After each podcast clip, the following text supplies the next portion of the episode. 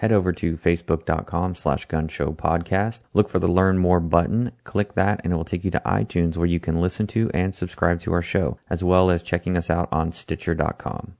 And as always, head over to DefenderOutdoors.com for all of your shooting and hunting needs. And if you're in the Dallas Fort Worth area and you need a place to shoot, check out DefenderOutdoorsShootingCenter.com. Everyone, we would like to welcome y'all back to the Gun Show podcast. I have on the phone with me Tom Russell. How are you doing today, Tom? Oh, doing great, Martin. Thank you for having me on.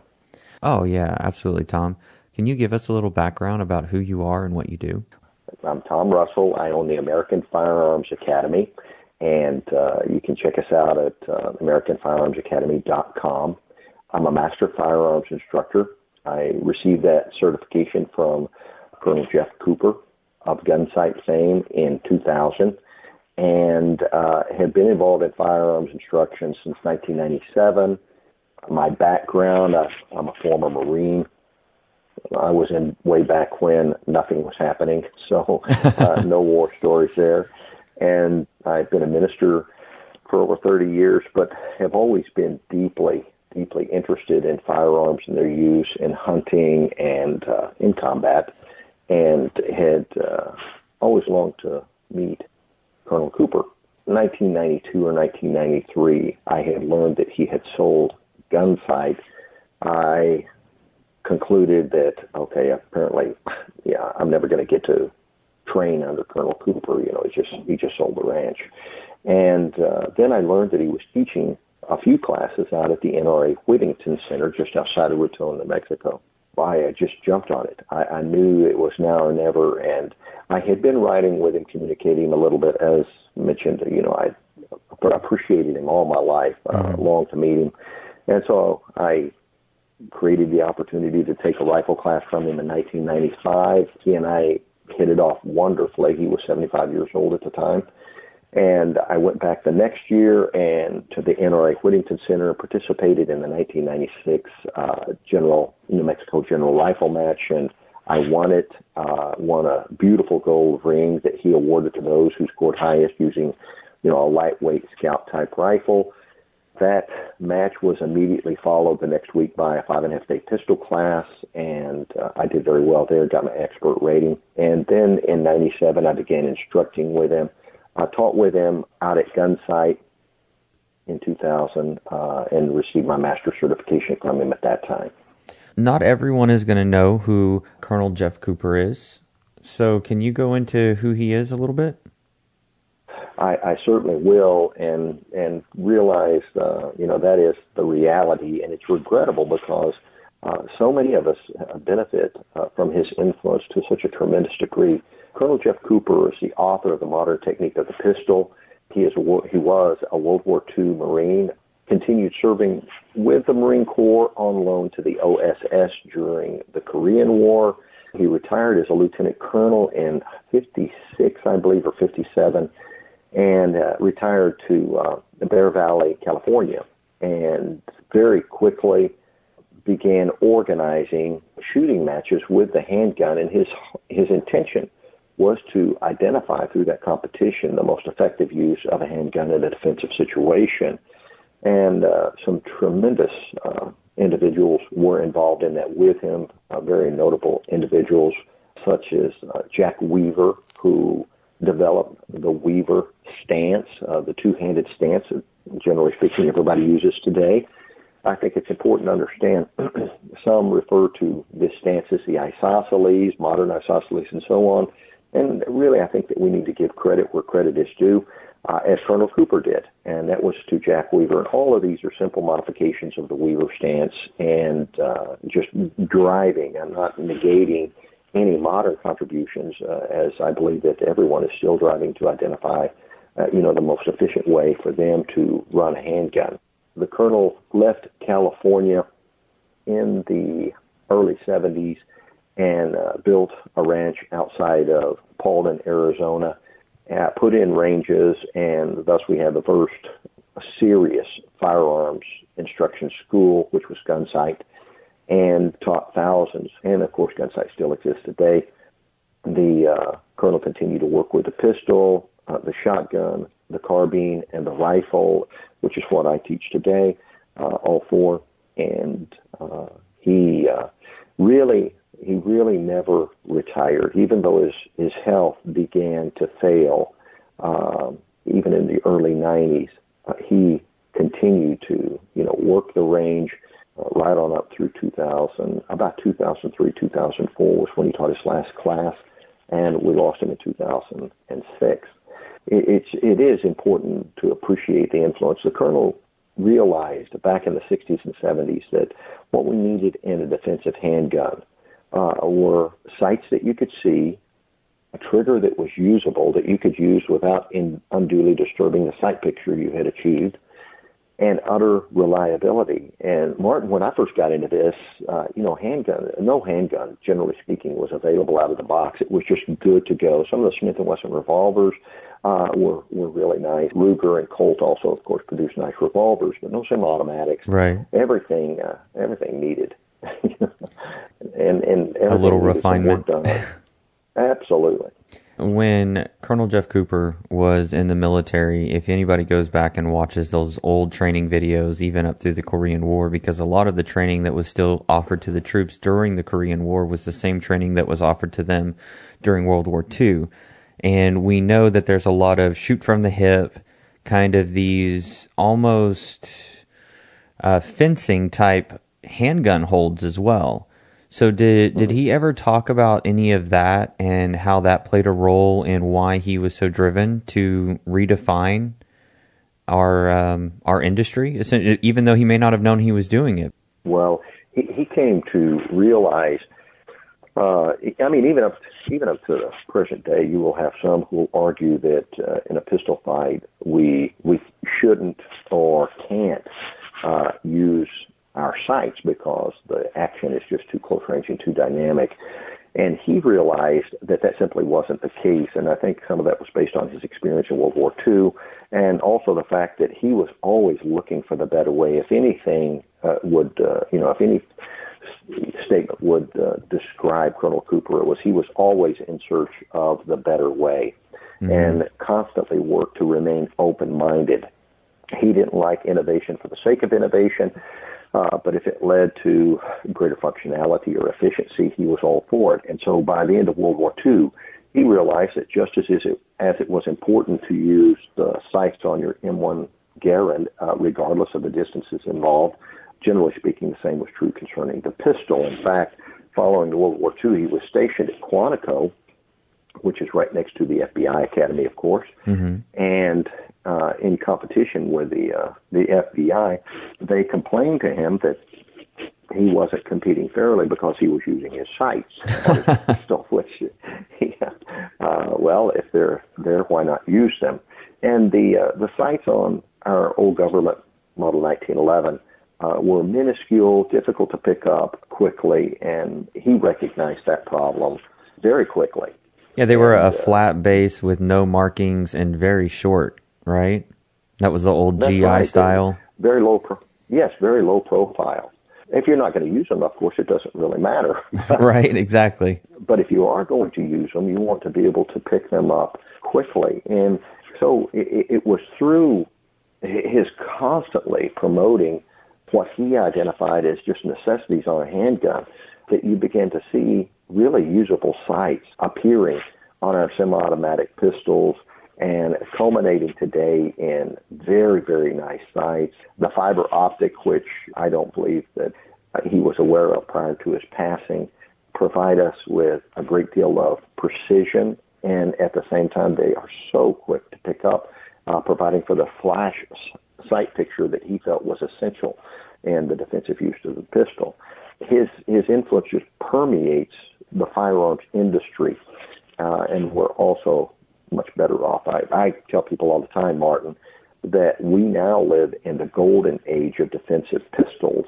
There are so many good guns that are practically ready to go out of the box. I mean, they're reliable. They've got decent triggers.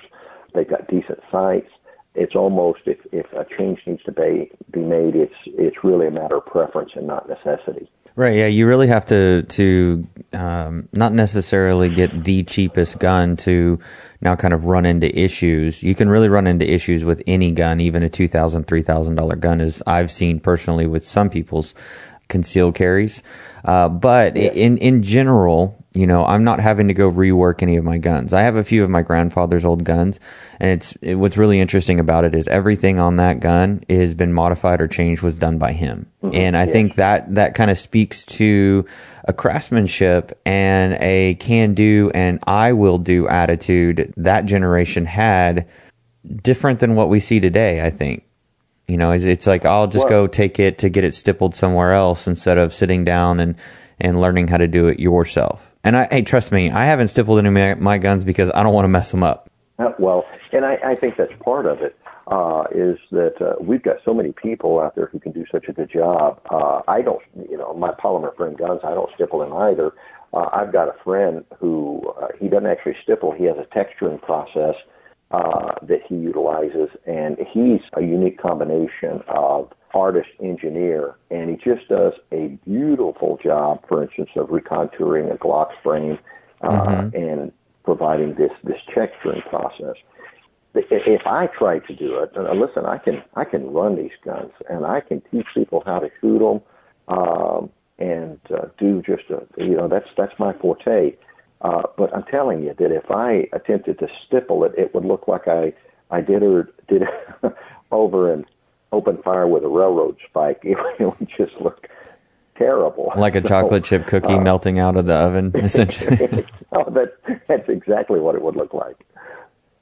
Yeah, that's what I always. Uh, that's what I'm always afraid of when I when I do pick up a, a stippling gun. And you know, I, I've tried to do stippling before, and it is very labor intensive, time consuming, and you have to be very consistent and constant in every one of your movements. And the one thing that I learned um, while trying to to stipple some things. And I, I just had stuff that was for fun, like extra grips, extra hand guards, whatever it was. Um, what I learned was that there are so many different types of plastics that you have to adjust the heat on your gun for those different types of plastics. So if you're trying to do maybe even one portion of the gun, you have to heat the gun up so that you can get that same texture through that other portion of the gun because uh, too hot, you'll melt right through it. Not hot enough, and you don't really create the um, the aggressive, you know, stippling that you're wanting, and then you have to go back and try to redo it. But we've all seen the horror stories on on um, you know Google or uh, AR15.com or any of those places. We we see all of the horror stories of don't try to stipple your guns at home. So it is. You're, well, you're, right. It is a. It's a mastery. It's a refinement. It is a craft and an art that that many people spend hours and hours on. And I think it's um, it's not quite as as uh, intense as an engraver, of course, but it's it's kind of the same thing. You're sitting there for hours working on small portions of the gun. Yes, it, it, that's true, and and also it. I think it's what does a person prefer? Um, you know, what will, will what will satisfy their need and the desire there. I mean, I've seen some stippling jobs done by some real deal, very serious guys who had seen a lot of action. And, uh, you know, uh, again, it looked like a chocolate chip cookie. Uh, right. But you know what? You know, the, these guys were extremely squared away and they were perfectly content with that extremely rough uh, texturing. Uh, whereas, you know, others, either the preference just doesn't feel as good in the hand or aesthetics.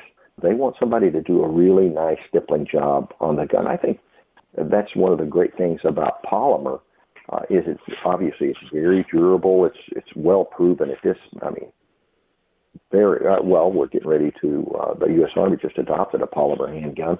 The SEALs are using the Glock 19, so obviously uh, these things have been tested to an incredible degree and not found wanting, but it's a, a substance that lends itself to anyone being able to experiment with it without investing in some really high-end tools and right. kind of develop it on the go.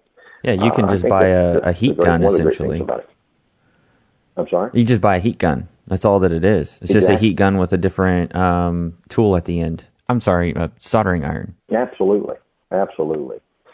Uh, I carry steel guns and I carry, you know, polymer guns, and I'm perfectly either one. Obviously, if I'm wanting, uh, you know, the really high end aesthetics, uh, typically I'm going to prefer a steel gun. Typically, it's going to be, you know, really nicely finished 1911. I, I, I don't have any serious bias one way or another. They're all good.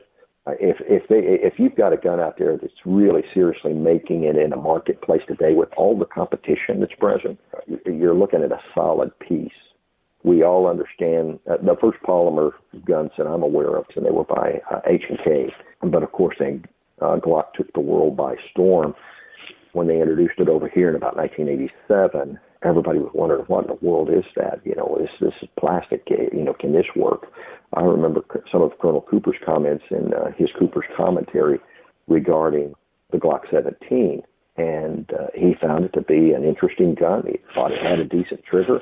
Uh, it's a nine millimeter, so he perceived that as a subcaliber. But everything that we're we're so many of the guns that we're using today really are standing on uh, you know the Glock development and in in many ways uh, they've superseded it. Uh, you know, numerous uh, companies have superseded it at this, at, at this point. But uh, it's it's important to remember it all started with Glock. Of course, Glock still has the lion's share of the market. I think that will change unless they really, really start introducing some of these cutting edge refinements, like a better trigger. Uh, we're seeing on Walther PPQs and mm-hmm. CZ P10 compacts and so on. Um, they use those silly, they typically come with those silly plastic sights and they're dovetail fillers, but perhaps one of the reasons they're doing that is because they realize that sights are such a personal preference issue that uh, people are going to change them out anyway. Right, you know, right. So. You're just going to replace it with something new. So why spend yeah. all the, you know, why not cut the cut the dollars and, and save the pennies here and there versus mm-hmm. throwing on some more expensive sights? Absolutely. We see Glock, of course, is more popular than it's ever been. I mean, the SEALs just adopted it now. I think I, I, I, it's doubtful I haven't seen the particular model that they're using, uh, other than the fact that it's Glock 19. I'm talking about what modifications they may be using. or like trigger uh, bars. Those those are really really uh, big change for Glock guys, and uh, I think Wolff um, Springs does a couple of modifications for them as well. Mm-hmm uh, it's important these gun companies not become content with their laurels. They've got to, I mean, they've got to stay aggressive and not just in marketing, but keeping up with the preferences of the market, or they end up making the same fatal mistake that, for instance, uh, tragic mistakes like Colt made. Uh, Colt allowed so many other companies just to take the 1911 market away and then has played catch up you know, mm-hmm. and are producing great guns today. They're producing great guns, but nevertheless, that that lethargy really costs them. I can see the same thing happening to Glock uh, if they're not careful. This uh, I haven't been. I've just seen the reviews on this uh, CZP10C. Mm-hmm. Uh, I haven't been able to get my hands on one to to check the trigger and everything. But boy, you're seeing a uh, a pistol that's under you know well under the cost of a Glock with better sights. It sets as low in the hand as a Glock as far as the bore line.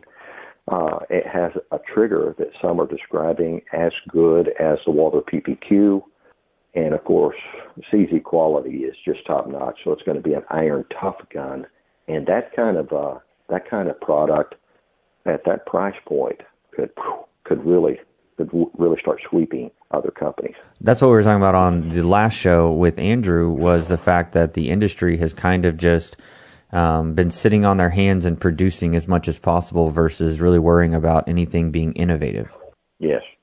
Anyone really starts doing that, like you're saying, with Glock sitting there and everybody else coming out with these new, changed up polymer frame pistols, I, I think you're right. We could see some major changes coming down the pipeline but I think that Glock has such a following, and one of the things that I see in this industry is that when someone buys a 1911, 1911s are the best. When someone buys a Glock, Glock is the best. When someone buys a Beretta, Beretta is the best. And I don't really think that's the best way to to look at it. let's just say you're you're working at a gun store and a man comes in with his wife and he's sitting there telling her, "No, this is the only gun you can get because this is the only gun that works." Well, we all know that whoever is coming in to shoot, whether it's a male or female, and they're using it for defensive carry or just home protection, they need to be buying the gun that they feel most comfortable with, not the gun that their their spouse or their friend is telling them to buy. Well, that's true, and and let me say now this is this is coming from a uh, firearms instructor with really at this point a vast amount of experience. So often, um, I'd like to take that even a step further so often I've had people come many times, uh, come and take a class with me, and they purchased the gun that felt good to them in the gun store. And, you know, that, that feel good feeling is going to be influenced by a number of things how it feels in the hand, it's lightweight, they can retract the slide, the price point, and so on. Sometimes they get out to the range and we begin working with that pistol. And, uh, you know, Martin, I start, you know, these classes off very basically. This is how you stand. This is how you hold the gun. This is how hard you hold it. This is how you uh, sight the pistol. This is how you properly manipulate the trigger. And by the time we're through with that, they're looking at that pistol in their hand that felt so good in a gun store going, oh my goodness, I, I, I need to go find something else.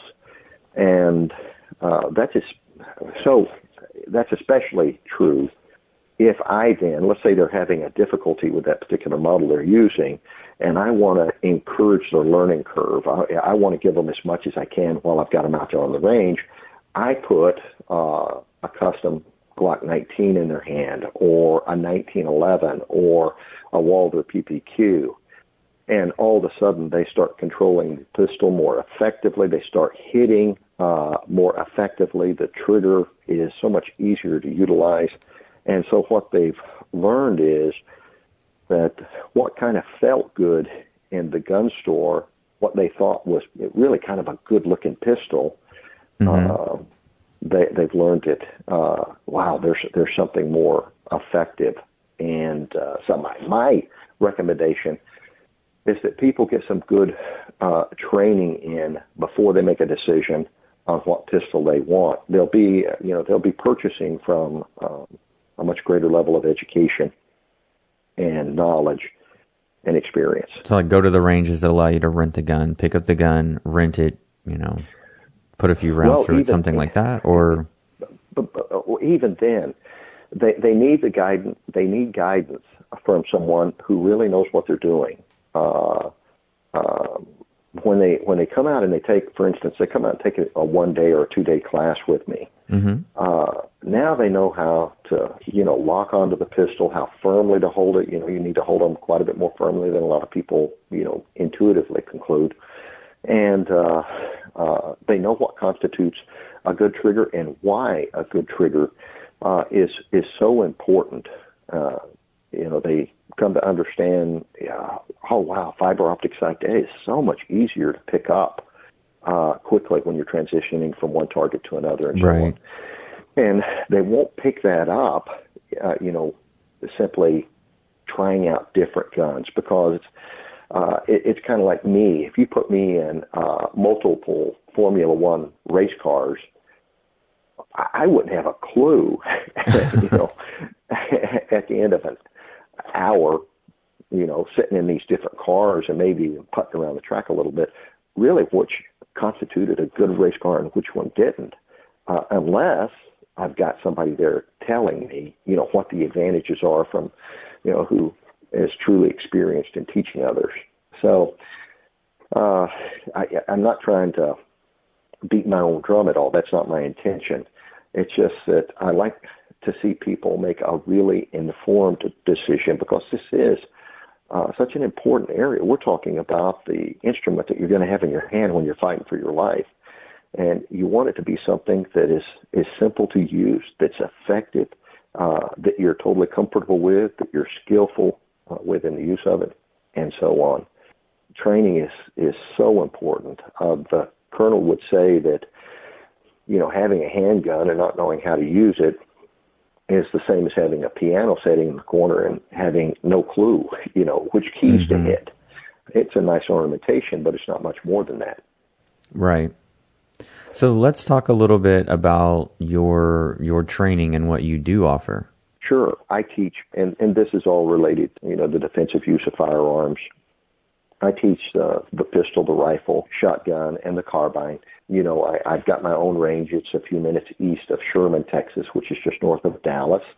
Although, okay. uh, you know, like the old gunfighter, I have gun will travel, and uh, I, I do that ever so often. I teach defensive pistol, and rifle is typically a five to five and a half day general rifle class. Shotgun is, is a bit different. In fact, we just had a one day home defense shotgun class yesterday out on my range, and uh, it went very well. And the reason shotgun is typically a one day class is because the shotgun is typically a close range weapon, very simple to use, and I can go into detail on why, and simple to operate. If you're using a shotgun in a fight, usually the fight's over pretty quick. So right. Uh, it does it doesn't unlike some other firearms like the pistol. The pistol is much more difficult to use than the long guns and so uh, requires more training and it requires to understand how to use it or learn to use it and it really uh, requires more training to maintain that proficiency and how often do you offer these classes or do you have a set schedule can they find that on your website or how does that work they can martin uh, my website is americanfirearmsacademy.com i'll usually have a two day pistol class the last weekend of each month i'll have a uh, chl or uh, concealed handgun licensing, license to carry class on the second Saturday of each month. And then I have students in the Dallas Fort Worth area who are really uh, desirous of maintaining the skills that they develop in our training. And so I have a continuous training program that is the first and third Saturdays of each month from 9 to 11. And so from 9 to 11, we're pursuing a uh, uh, pistol training. I'm running them through various basic and advanced drills at ranges from three yards to a hundred, and that surprises some people when we talk about you know 100 yard hitting with a pistol at 100 yards. But if your pistol is set up properly and you are properly trained and tuned up, uh, that's not a difficult shot. Following uh, that two hours of training, we're talking about implementing one session per month uh, with the shotgun, and mm-hmm. maybe the next month, those who have taken carbine class will spend an extra hour out there running the carbine just to keep everybody tuned up. Right. So you kind of you kind of like to make sure you cover your bases from your your handguns to your long guns. Uh, having one instructor that teaches you that from the start to finish is kind of beneficial in multiple ways. You're hearing the same person tell you using the same terminology because if you're going to multiple different people, there's a high chance you're going to get that changed on you. So there are benefits to having a master firearms instructor. Now, we kind of touched on that a little bit, but that is something that was assigned to you by Colonel Jeff Cooper. So what does master firearms instructor actually mean? Okay, uh, according to the colonel's definition, it, it, was someone who could provide the full course of instruction and do so in an effective uh, manner with a with a command presence, uh, because of course that's what he exuded. And uh, he didn't appoint uh, very many, and uh, to my knowledge, there are only two of us right now that are still active uh, who were actually certified by Colonel Cooper. But uh, and and and folks need to understand uh, that that when I say this, I, you know, Jeff Cooper certified me as a master instructor. Uh, I can't tell you how much I appreciate that. Uh, what a blessing it was to me to be able to spend that time with him and uh, just immerse myself in his teaching technique and uh, association with him. Uh, it, it was a wonderful blessing to me. Um, and uh, so it's it's it's not like I, I got a you know a job title at work or something like that. This this meant much more to me than that. I, as I said, I had admired him since I was a boy, and uh, I tell people only half jokingly all the time, you know, when I first met him, I had already been communicating with him, you know, with phone calls and and uh, letters, and he was so good at getting back with you. And if someone had told me you know, hey Tom, you know, there's there's going to come a time when you're going to not only you're going to instruct with Jeff Cooper, you're going to teach with him at Gunsite, he's going to rank you as a master instructor. You're going to hunt with him in Africa. I I don't think it ever would have happened. I just I think I would have just killed him with a heart attack you know, right there, right there, because it just it meant that much to me.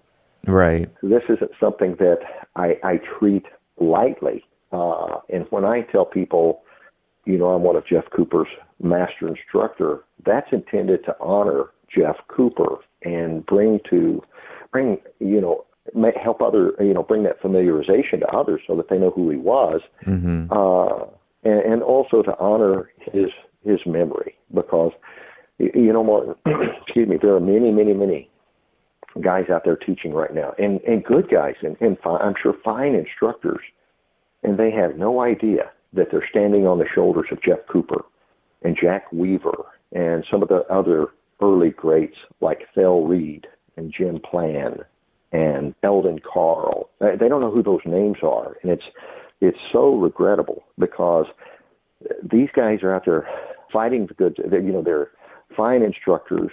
Uh, you've got guys out there fighting the good fight, and I mean seriously, they are they are fighting the forces of darkness mm-hmm. and, and dark and dirty places around the world, and they're walking away from it victorious, and they are because of the pioneering efforts of Jeff Cooper. Right, and you know, you you kind of brought up a little point just there where you were talking about fighting the dark forces, um, and we know that the evil exists in this world. And you and I have kind of had some conversations about, you know, what it means to have the rights to self defense. And I wanted to give you the opportunity to speak to that. Oh, thank you, thank you. I'm always anxious to do that, uh, and uh, we'll gladly do so. And, and at a, in a later podcast, perhaps we can discuss you know, mindset, which is, you know, combat mindset, which I spend so much time on in my classes. Absolutely. Yeah. The right of self defense, a right is something granted, and we hear people talking about a right to education and a right to all these other things, and they don't understand the basic concept of a right. A right is something granted to you by a superior authority. And it's desperately important that we understand that the right of self-defense, you know, who, who's the author uh, of that grant, that granted authority? And it isn't man. It isn't the Constitution. The founders would have been appalled at that misunderstanding. The Second Amendment to the Bill of Rights uh, doesn't grant us anything. It's it serves to restrain or constrain the government you know, from violating a pre-existent right to bear arms. And it explains why. It's for the security of the free state. It's for our, you know, our personal liberty. It, it's essential that we possess the means to defend ourselves, and the government has no right to inhibit that. And that's really what the Constitution is speaking to there. The right comes from God, and there's a great deal of confusion about this, and I myself was very confused about it as a younger man. Um, people misunderstanding certain things that Jesus Christ said. Uh, but the Lord said on the night of his betrayal in Luke 22:36, he directed his disciples to sell their cloaks and buy a sword. And when people first hear that, you'd think it'd be a passage that every good man would be intimately familiar with, but uh, for some reason, and I don't know, uh, we're talking, speaking of spiritual matters here, perhaps it's Satan's intention that we be oblivious to that passage. But nothing right. can be clearer. There's nothing about the yeah. There's nothing about the passage that is figurative. Uh, he had told them before when I sent you out, I sent you out without cloak or money bag or sandals. And he said, Now I tell you, take your cloak and take your money bag, and I say unto you, sell your cloak and buy a sword. There's nothing figurative about it. Uh, shortly thereafter, yes, we see Peter attempting to use the sword to defend the life of the of Christ to uh, prevent his taking being taken into captivity. But Martin, uh, it, it, what Peter was doing there, regardless of the how positive his intentions were, he was actually resisting the will of God. It was the will of God that the Son be delivered into the hands of evil men and sacrificed so that those who, you know, to provide a means uh, for anyone to come back to God. You know, mm-hmm. uh, and I, we're not primarily pursuing a religious discussion here, but that's simply what the Bible teaches. Uh, you know, Peter was in error in that instance because he was using the sword to uh, oppose the will of God. Uh, that has nothing to do with you defending your family. That has nothing to do with a people defending their nation from a foreign invasion. Uh, it serves as no pro- prohibition against that whatsoever. Right. No, absolutely. And and he was just he was feeling his own human feelings and he was reacting to those instead of what he um, probably knew in his heart of hearts um, that he should be doing at that time. Yes. These rights are granted to us by God. Then that kind of puts the entire discussion in a whole new perspective for people.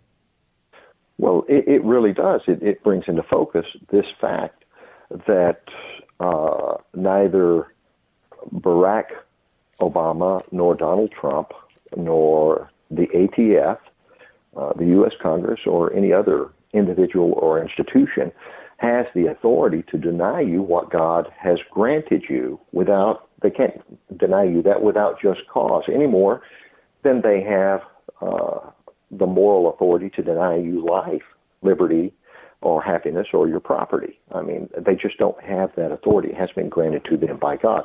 Now, obviously, people can do things, take actions that are uh, immoral, and uh, and and thus uh, the rest of us have a responsibility to prevent them from bearing arms or even take their life in the exercise of capital punishment. Uh, but that that's a different subject. That's not what we're talking about here. We're talking about, uh, you know, does an institution have the authority to deny an individual or group of individuals a God-given right without just cause? And they do not. They do not. And our founding fathers understood that perfectly. It gave uh, impetus to the authorship of the Declaration of Independence, and out of concern that a future American government would prove to be despotic, they inserted the Bill of Rights into the Constitution, and the Second Amendment specifically deals with this this concern. And uh, additionally, here's here's a quick point I'd like for you to think about. I, I would like for your listeners to think about. Ultimately, who has the final say in the course that this nation is to take? Is it, you know, the executive branch, the legislative branch, or the judicial branch? And I argue that it's it's none of the above. That the founders made it very clear in the Second Amendment that the ultimate authority lies within the people, and the judicial branch can, you know, treat the Constitution as a living document and the executive branch can uh, can issue countless executive orders, and Congress can freely give up all the authority that uh, was vested in it by the Constitution to the executive branch, and they can do all these things that they want to. The founding fathers anticipated this type of uh, usurpation and informed the American people that ultimately it is up to us to preserve the liberty of this country. And they enshrined that in the Second Amendment. Absolutely. And so, on that note, I think I want to say thank you, Tom. I really appreciate your time. Um, thanks for being here with us. And, and just one more time, what was your website? AmericanFirearmsAcademy.com. And if you'd like to reach me personally, uh, my number is 214 912 7455. Uh, I love to have you out on the range. I, I live to teach good people good things and look forward to meeting many of your listeners, Martin. Thank you for ha- having me on. Tom, thank you so much, and um, we'll talk to you soon. Thank you very much. I appreciate it, Martin.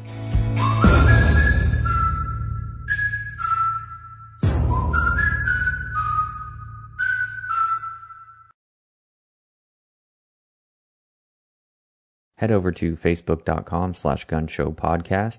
Look for the learn more button, click that, and it will take you to iTunes where you can listen to and subscribe to our show, as well as checking us out on Stitcher.com.